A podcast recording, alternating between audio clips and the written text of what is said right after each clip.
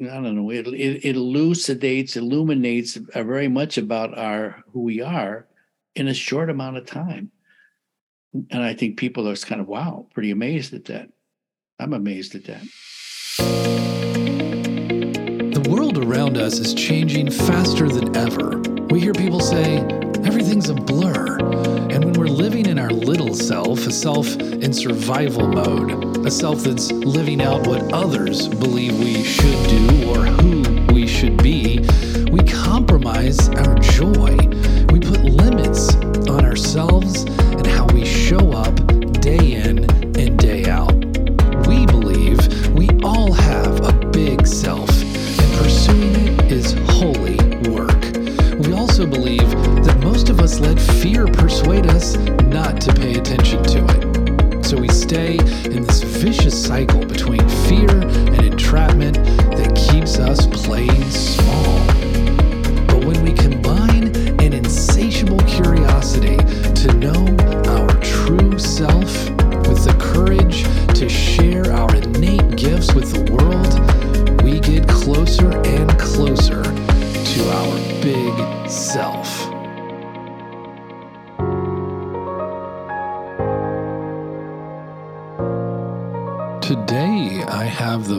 of speaking with Dr. Jerome Wagner. He's a clinical psychologist, psychotherapist, and emeritus faculty member in the Department of Psychology and Institute of Pastoral Studies at Loyola University in Chicago. He's among the earliest students of the Enneagram in the United States, and his dissertation was one of the first written descriptions of the Enneagram. He's also pioneered formal research studies on the Enneagram. Part of his study involved constructing an Enneagram inventory, which ended up becoming the highly researched and statistically validated WEPPS, which stands for Wagner Enneagram Personality Style Scale. He's also the author of Nine Lenses on the World, The Enneagram Perspective, and The Enneagram Spectrum of Personality Styles. Dr. Wagner has been researching and teaching the Enneagram since 1980, and he began his Spectrum Training and Certification Program in 1995. I think you'll really love the scope of his responses to a number of questions and the different angles and lenses from which he can approach uh, some of these subjects. Jerry Wagner, welcome to the Big Self Show. Thank you for inviting me, Chad. Yeah. Well, it's a delight, and I'm excited about our conversation here. And I'd like to start off with the question we like to ask all our guests at the beginning of each show. And that's what comes to mind when you think of big self? And mm-hmm. in context of our conversation, you often hear Enneagram experts, practitioners say that our Enneagram number is who we are not. Mm-hmm. But who are we then? Are we our essence? And how often are we supposed to be? Yeah. So I'm curious what your thoughts are on what it means to be in our big self versus our little self. Mm-hmm. And if you even see a connection between this idea of our essence or and merely, merely just kind of falling into the confines of our personalities type or style. Yeah. Um, well, um, I don't know if we have, you know, three and a half hours for this, but let me, uh, let me right. start at the surface and work my way down. When you ask me that, you know, kind of drill down. okay. So you're you're kind of asking, who am I? Well, I don't know if you're asking that, but I'd be asking that. Who the hell am I? Right. And the behaviorist would say, well, Jerry, you are your behavior. You are what you do. Ah, okay. So that's on the surface. I am what I do. Okay. And the cognitive folks would say, no, well, yeah, that's true, but you're also what you think. You're also how you perceive things, your assumptions. You go down a little deeper.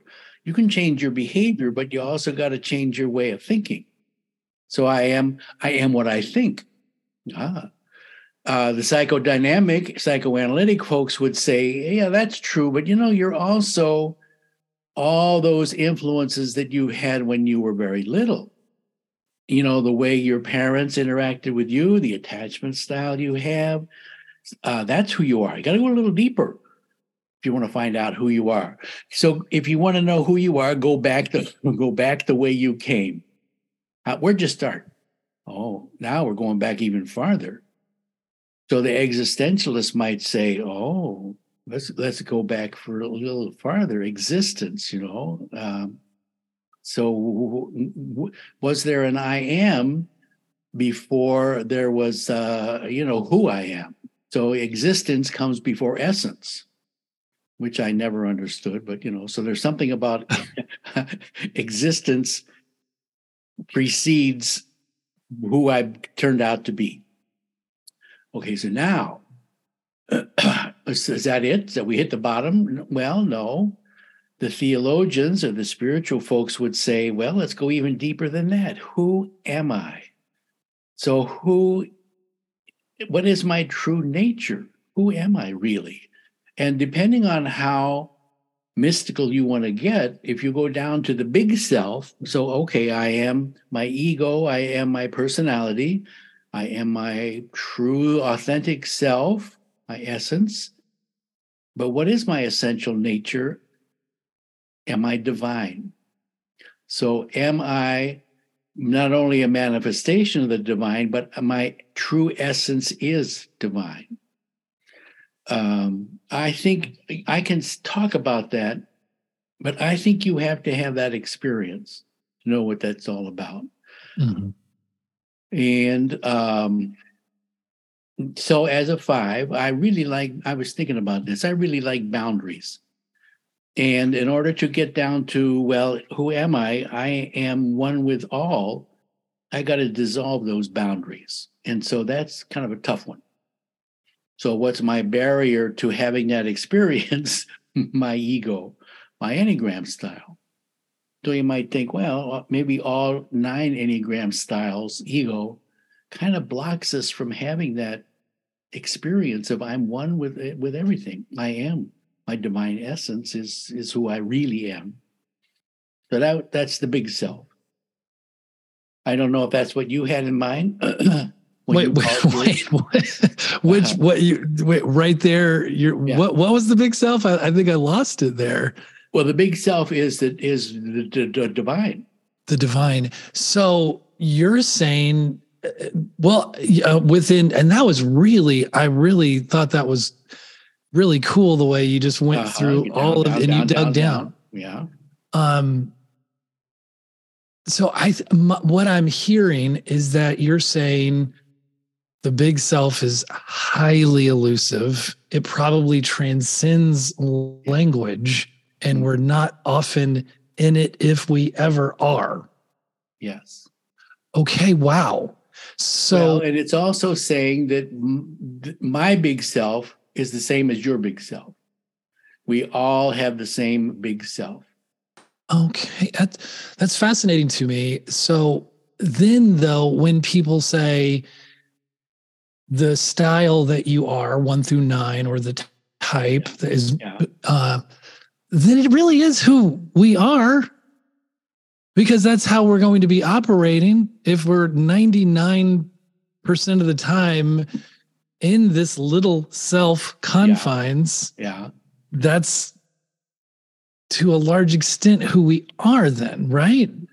Well, it's who in well, it depends. In some ways, it's who we exaggerate ourselves to be. So I kind of think about the ego or the personality as a an exaggeration, a caricature, a an attempt to uh, get back to our authentic self. So, yeah, we spend a lot of time there in our personality, mm-hmm. uh, and and the trick is okay. What is that personality a manifestation of? So this is, uh, you know, I, when I teach the enneagram, the his the enneagram is kind of a platonic philosophy underneath it so plato has that story about you know the the cave and you know and people are seeing these shadows on the wall and they say oh that's interesting. That's that's the real thing those shadows. And he's saying no the real thing is what's casting that shadow on the wall.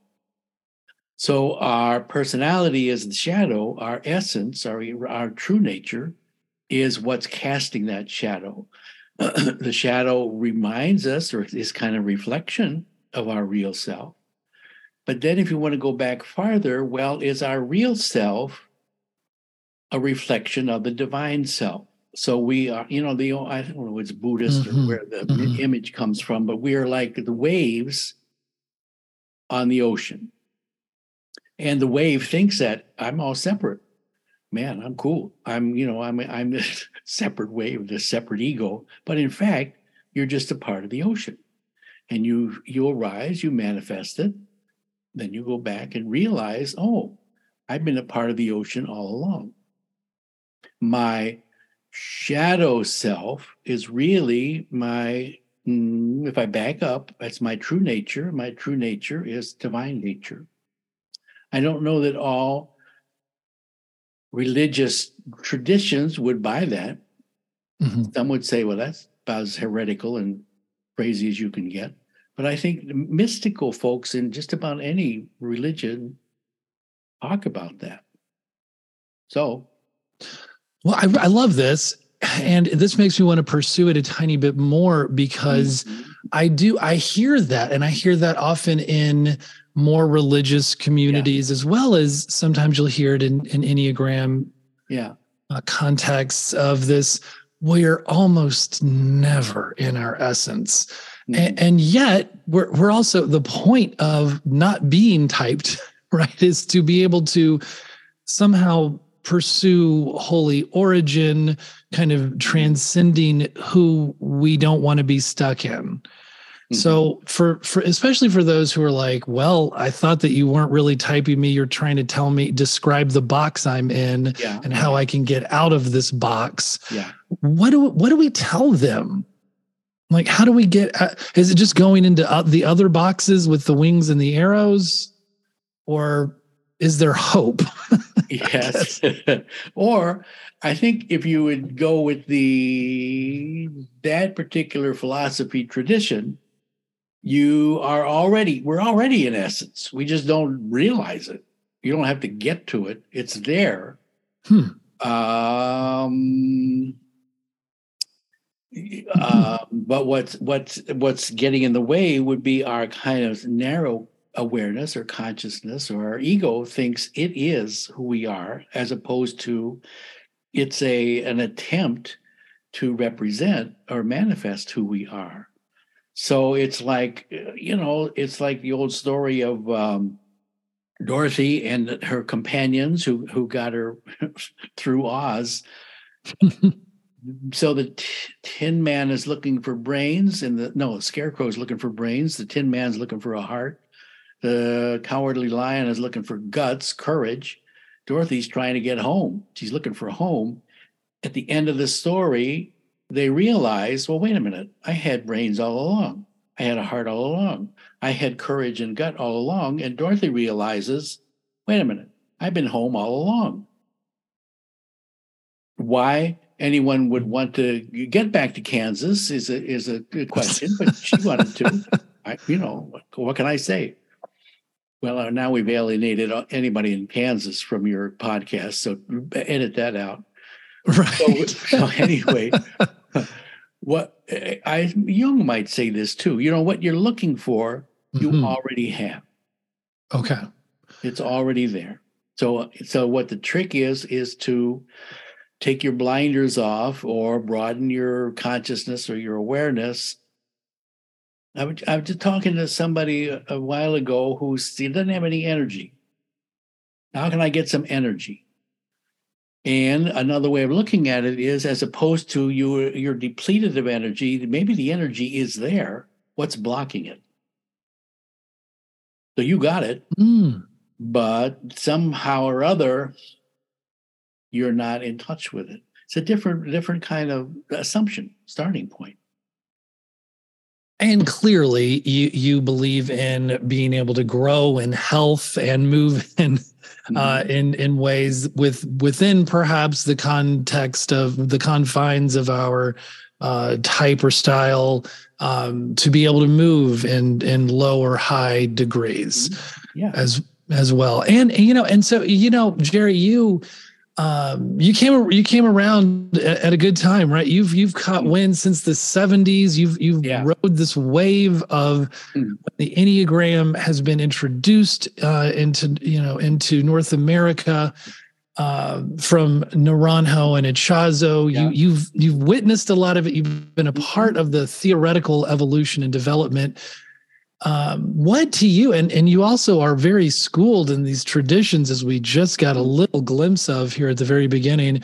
What is distinctive to you about the the enneagram as as a system not just a typology or personality system but uh, mm-hmm. uh, possibly as a tool for personal growth in its own yeah. right? Well that's a good question. I mean i think there's there's a lot to the enneagram. You you can stay on the surface with it, you know, like like I started behavior, cognition, mm-hmm. early childhood experiences. You can stay on the surface, or you can go pretty deep with it. So I um, I think the enneagram has both. I mean, it started as a spiritual uh, system discipline. Um, then psychology got we got our hands on it, and then and then business got their hands on it. who knows who else is going to get their hands on it? Uh, but so there's you can go pretty deep with the enneagram, both spiritually and psychologically. There are other typologies that are good, maybe deep spiritually, but not so much psychologically. Uh, there are other typologies that are very good deep psychology, but not spirituality, uh, or they're superficial on both of them. But I think the Enneagram is kind of a pretty comprehensive integrative system. Mm-hmm. And people can, um, I don't know, there's something about it you can recognize yourself. Not always. You're, you know, the ego kind of says, hey, wait a minute, I'm not like that. You're making me look bad. Uh, but for the most part, you'd say, wow, I'm sorry, have you been listening in to my therapy sessions for the last 20 years? How do you know all this about me? Um, so the Enneagram provides kind of a shortcut um, to knowing yourself. I I know uh, uh, when I was doing my internship, and we would interview people uh, for for you know accept them into therapy, but we would have four hour long sessions interviewing them. You would do a psychological history, a social history, physical, emotional history, and at the end you would come up with like well here's here's what we found after these four sessions with the enneagram. In, in about an hour you got a lot of information about the person. It's really amazing um i don't know it, it, it elucidates illuminates very much about our who we are in a short amount of time. And i think people are kind of wow pretty amazed at that I'm amazed at that. Well, you know, you mentioned um, the the the the quickness of it, and and I yeah. I've heard you know, and there's a lot of tests being developed. Yeah, uh, more and more, and some of the, I guess, self self-proclaimed i've heard you know some mm-hmm. people mm-hmm. say well i guess i'm old school but i don't really like these tests mm-hmm. um, i prefer the way in which we take our time and maybe we'll inhabit an entire style for a while and try mm-hmm. it on and yeah. do some of these things and of course i'm asking someone who developed one of the very first if not the very first test the yeah. WEPPS mm-hmm. but what do you so like how are tests useful and mm-hmm. to what extent do you think or recommend people because obviously people think they kind of think well the entry point is i've got to take a test yeah what do you think about people practicing it or learning a lot about it first or how just do you can you share some opinions or observations yeah. experiences um, from mm-hmm.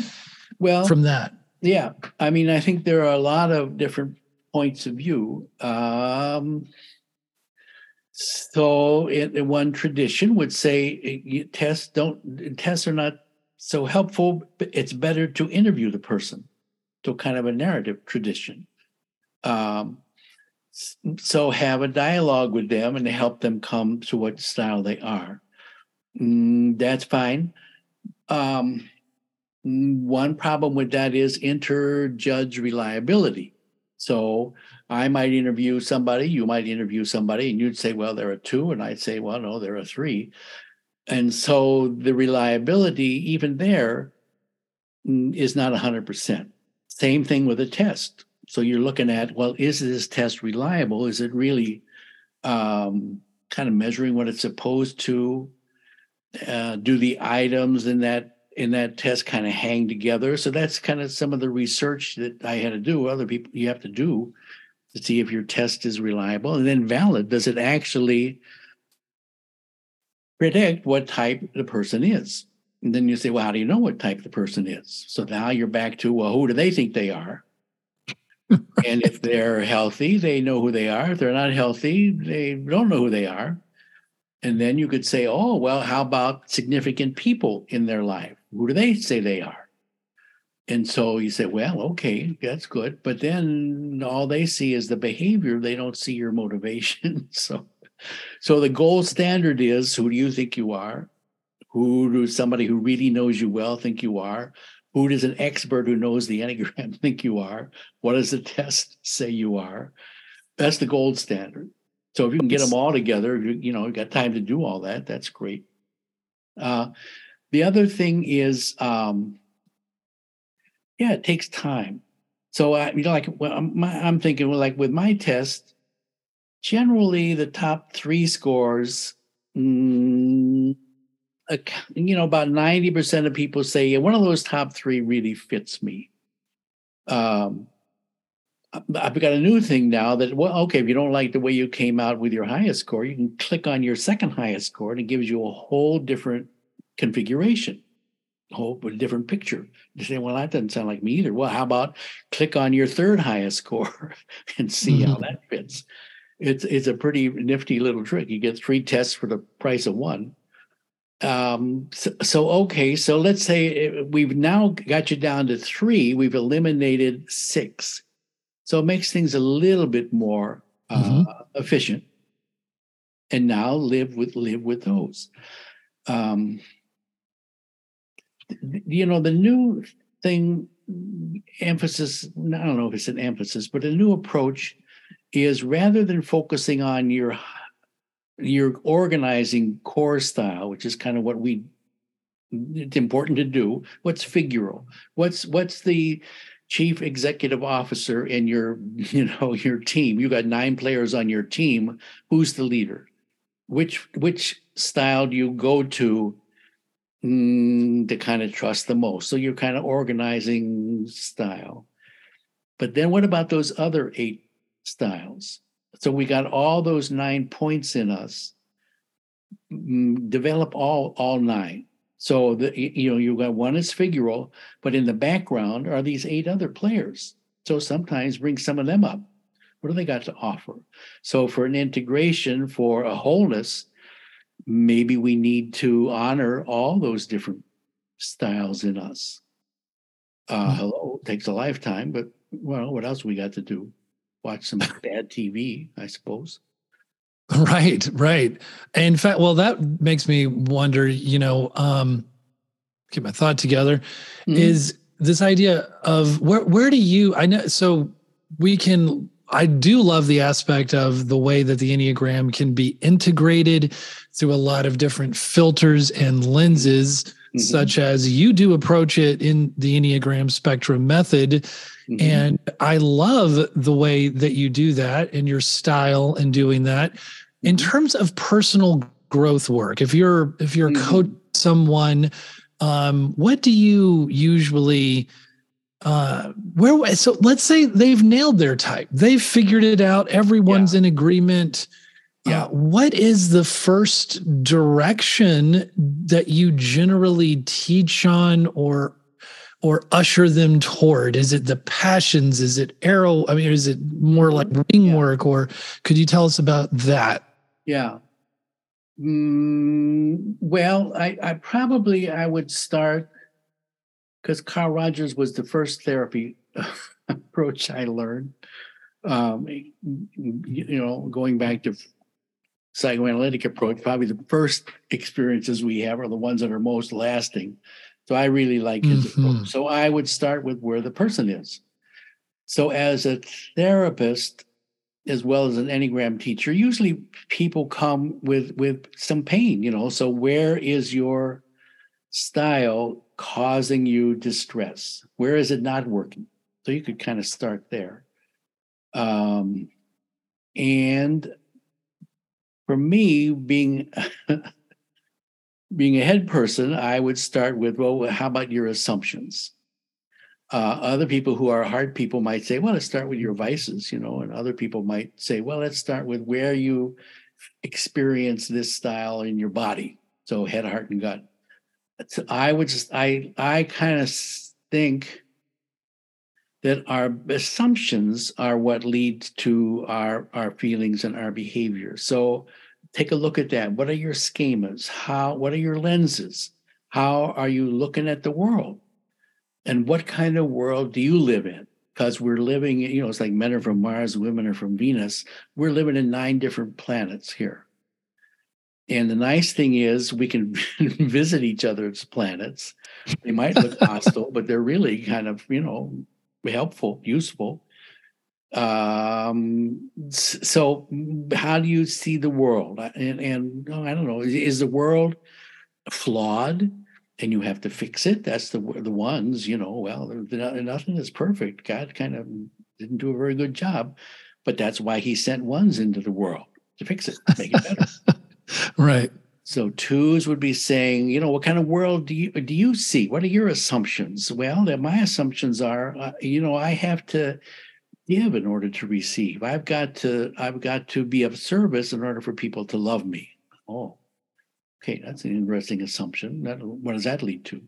Or for threes, what's your world like? Well, it's kind of disorganized and a mess, but I can I can organize it. But also, my assumption is if I'm going to be loved, then I have to do something. I have to bring home some prizes, you know. And for the fours, what's your world like? Well, there's nothing I can do. I'm going to be abandoned uh, uh, uh, no matter what I do. Wow, that's a kind of a rough world. Okay for fives the uh, you know what's what's the world you live in well it's a it's a depriving world doesn't give me what i need so i got to go get it on my own or it's intrusive you're asking me these damn questions chad you know stop it leave me alone so that kind of world the six is oh it's a dangerous world oh you want the dan- watch the enneagram it's going to mess you up so be careful. So it's a dangerous world. Well, that's a starting assumption. Sevens, their world is kind of interesting. Wow. and a lot of oysters out there. You know, it's kind of a nice world. The eights, the world is hostile. I was just talking to somebody who's who's talking about someone he knew, and he was saying, um, in order to live, he has to struggle. Life is a struggle. Wow it's a tough, it's an interesting world that you're living in. And uh, I don't know, the nines world would be um, it causes me discomfort, it creates conflict, and so I need to calm it down or I need to figure out a way to eliminate some of that conflict. So where's your starting point? How how are you how are you setting up your world, which is then going to lead to certain feelings about that world and behaviors, the ways that you're going to have to protect yourself, defend yourself against that world. So I, that's where I would start. So what are you know how and and these assumptions? It seems like well that's the way it is. It's like Walter Cronkite, you know that old broadcast, and that's the way it is. No, that's the way you think it is. you just made all that up. You can make some make up something else you don't like the way your story ends, make up another ending.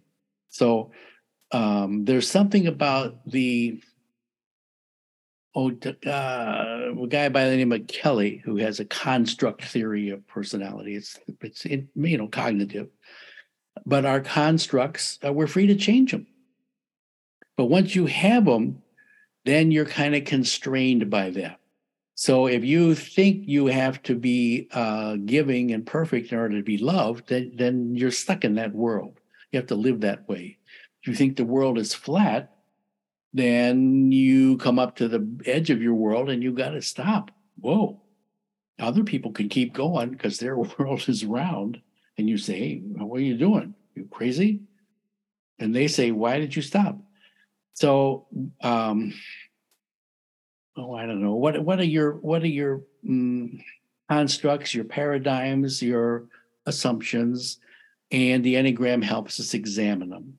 You know, and well, while you're, why you know, I I like the idea of you helping us dismantle our assumptions, yeah, and our beliefs, yeah, and, and yet you know we, we are all what's interesting about the enneagram is that it's so universal in its application and yet so mm-hmm. often who we are is a is a sum total result of the culture we live in and how we were brought up and mm-hmm. some of these very first experiences that we had. Yeah. I guess it's it's a there is by breaking down these assumptions we can somewhat free ourselves. Yeah, I think so. It, just as you're saying that, yeah, it's like, well, who was, who am I before religion, culture, my parents, my ego got hold of me? Um, who, right? Who was I before I was born? Who was I in God's mind before I got born? Um, I do hear the, the phrase true self is used in more religious contexts. And yeah. it's made, and the, the theological idea is that it's out of, we're made out of the, the imago Dei, right? The yeah. image of God. Mm-hmm. But in terms of our day to day living, this brings it all the way back, I guess. It's, I think people are like, they want to be, as you said, they come to you in some kind of pain. Yeah. The beginning point is they want to get out of the pain. Yeah they don't necessarily care about them, their true self. And especially if it's ineff- ineffable and words can't describe it. Mm-hmm. Um, so I guess I, I, I don't know where we're going with that, but it's more of like I think we see that there can the enneagram can be a especially potent tool to be able to move forward in some of these practical ways. Yeah, and I wonder if, um, and again, I'm I'm making this up too. It's another assumption. Uh, I wonder if our true self, our I don't know, essential self, our real self, whatever you, mm-hmm. psychology, mm-hmm. Jung at uh, Karen Horney. There's a lot of people talk about the real self. I, I've just read a book by a social psychologist who said, you know, there isn't much evidence for a real self. So you know, yeah, yeah, I've heard that too recently. Yeah.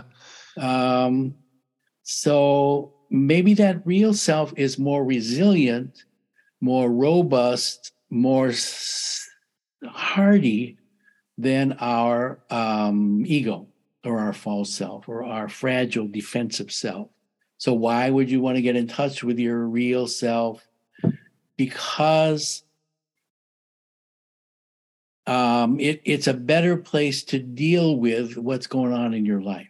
And also, I'm just, uh, uh, as we speak, going to give a talk at the IEA about the res- about eustress, good stress, and distress, bad mm-hmm. stress. And a lot of our distress is brought on by ourselves. You know, if you think you've got to be perfect or wise or tough or or I don't know, whatever your assumptions are, yeah, you bring on a lot of unnecessary suffering and pain. And the ego, the real self, I, I don't think is causes us as much pain. It's not there to, um, hmm. you know, tighten our restrictions or our our mm, turtle shell, you know, or whatever. Um, it's there to to help us grow, to to open up, to uh, be less, well, not less stress, but have eustress. You know, so like, what do you get excited about? What gets your energy up? And and that's that's nice. And and you know, uh, nine people might say nine different things. Well, at the beginning of the day, what do you look forward to? Or at the end of the day, what made it a good day? Yeah, like like and, you often say, what works for you? If it works for you, use it. Exactly. Yeah. Uh, and you know, and speaking of which, I think that I was one uh, one curiosity I have is as you've watched the and experienced firsthand a lot of the growth and the evolution of the Enneagram. Mm-hmm, mm-hmm. I'm curious if there is a teaching that you think is flawed. But you know, I think that you are so adaptive and adoptive with it that you would probably say, if it if that theory works for you, go use it. it. and I also don't want you to feel like you have to throw anyone under the bus. That's so I'm going to You're ask me anyway, aren't you? No, no, I'm no, not. not. I'm, you feel free to share if you if you do feel strongly about something. Uh-huh. But I'm um I'm more curious about like what has evolved in terms of the theories that you found surprising mm. in like a you know emergent kind of useful way. Um okay. If anything. Yeah, yeah. Uh, well, I think the the kind of the although I think it was probably there way way back in the seventies, but the integrative approach, you know, kind mm-hmm. of uh, honoring that there's good stuff in all nine uh, ways of being in the world, and we've got all those nine points in us. So um, develop them a little bit. The the the most recent, uh, well, not most, anyway, a, a recent development is the subtypes Mm-hmm. So when I learned the Enneagram, there were like three three sentences for each subtypes. We didn't say much about them. Mm-hmm. Uh, right. I learned it one way, Claudio Naranjo, but he he's changed now. He's changed his way of looking at subtypes, and unfortunately, he died. So I can't ask him, Claudio, where'd you get all that stuff from? Uh, B. Chestnut and um, uh, what Ginger Lapid-Bogda has done, uh, they've done some workshops with Claudio. So they're uh, kind of channeling his new thinking about the subtypes, which is um, different. And some people say, yeah, that's really helpful. Other people say, nah, it doesn't quite really, really fit me. Now we're back to, well, if it helps, use it. If, you know, if you don't, if it doesn't make sense to you, let it go. Uh, well, so what do you I, think about that integration of those three instincts that mm-hmm. that comprise filtered through the the type, and so it's the social self preservation and yeah. the one to one. Yeah. Yeah, I was just curious, like how how does it see? It, it rings true for me, and it yeah. really helped me discover, especially with the counter types. Mm-hmm. Not not ref, look like if you're a counter type, it might yeah. be really hard to figure out who you are. Yeah. Um. Yeah. How does it? How has it worked for you? Well, I'm I'm uh, to be honest, I'm still learning about it, and um, corrupted by my research courses I had to take. yeah. Well, I need to talk to some more people. I mean, I've had, oh God, oh Lordy, 50 years to talk to people about their Enneagram styles. Uh, this is only with the last year or so that, that some of this new thinking about the subtypes. So I need to do some more interviewing, talking to people, gathering data. Uh, so here's the theory does it fit the data? And yeah. uh, again, like you're saying, well, you've found the counter types kind of helpful. Um, what do other people think?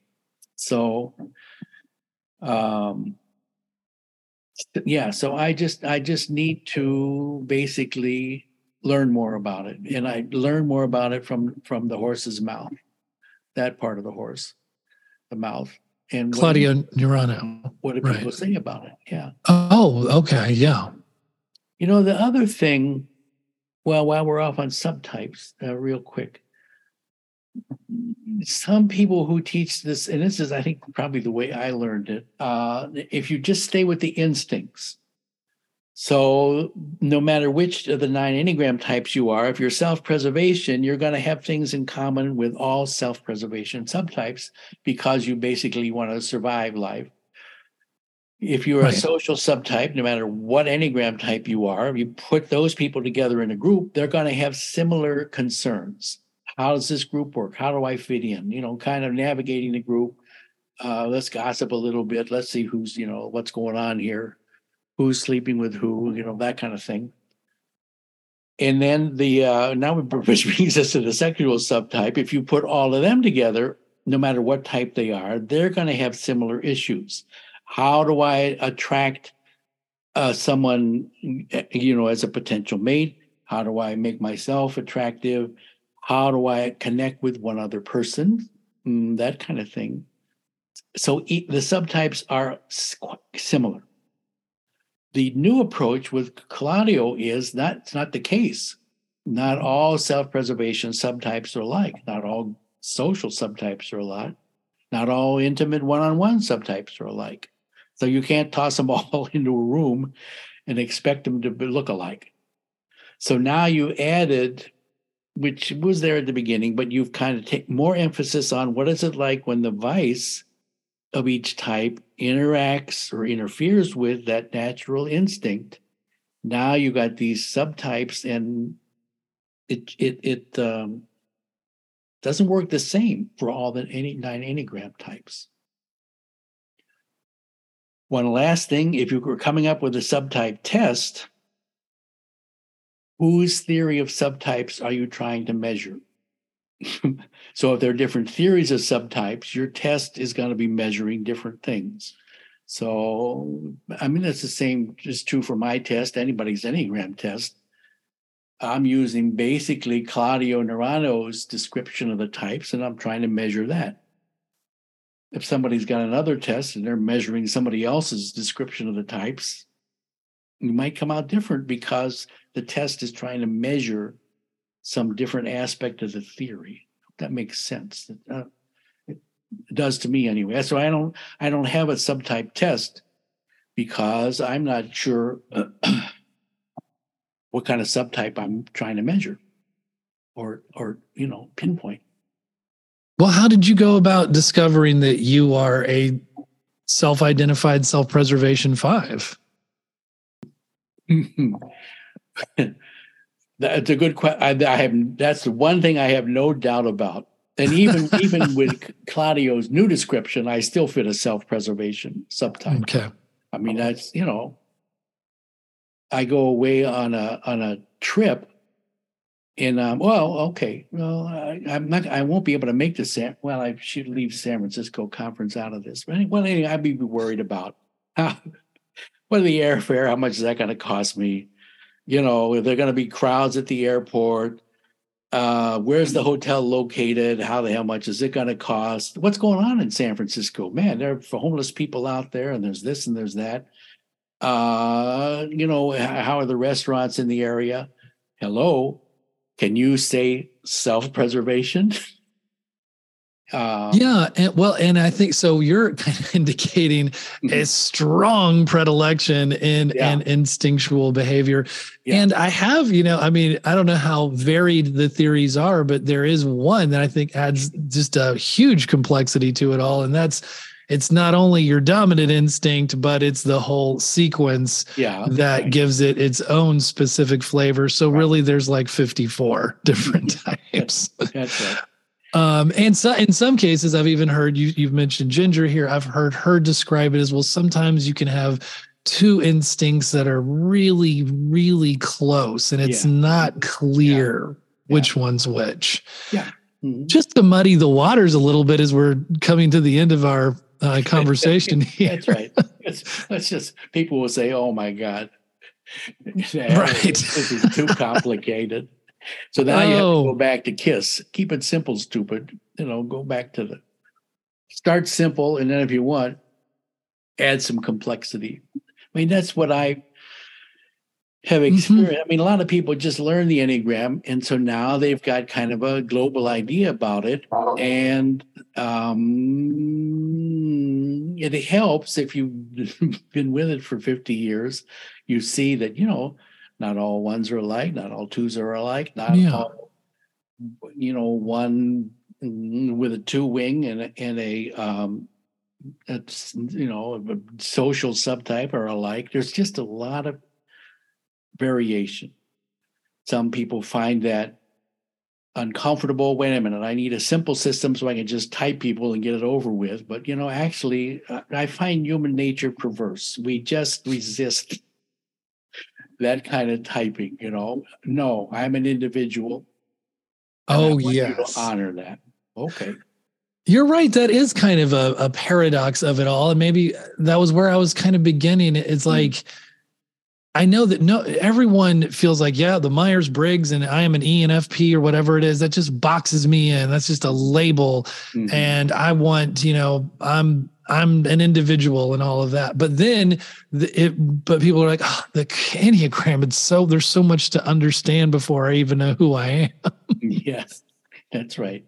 Oh, let me go back to where we started. You know, so we're we we're uh, like everybody else. So if this big self theory is true, yes, we all have this same big self. We're all alike. Or as human beings, we all need oxygen. We all need a certain amount of warmth and, and to survive. We're all alike there. We're like some other people. So um, I'm not like you because you have hair and I don't. So we'll leave that out. But you know, maybe like blue-eyed people, brown-eyed people. There are some uh, uh, nines on the Enneagram. There's some fours on the Enneagram. So we, you know, typology. And then we're like no one else. No one else ever has been or ever will be mm. the unique combination of genes and experiences that you have and that I have. And we're we're this precious, precious diamond, you know.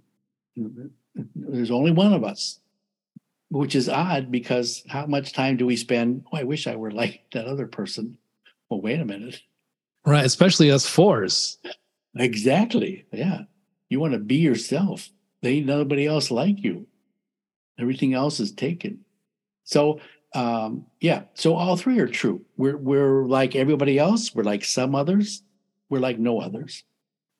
Ooh, I love that. There you go. That is a, I think, a great note to end on. And I know you're you're just sharing your wisdom and insights, experiences because you're being generous with your time. Well, uh, tell us uh, where to find you. Well, all right. Well, as a five, I'm anonymous. You can't find me anywhere. So, but if you're looking, I have a website, uh, EnneagramSpectrum.com. And I do uh, training programs. So there's one training.enneagramspectrum.com. So I have a part one coming up in September and a part two next January. And if you want to try my test out, it's Wagner Enneagram Personality Style Scale. So W E P S S, webs.com. Thanks. Yeah. And thank you, Jerry Wagner, everyone and yeah. good to see you again uh, here on the Big Self Show. Yeah. All right, Chet. Thanks for having me again.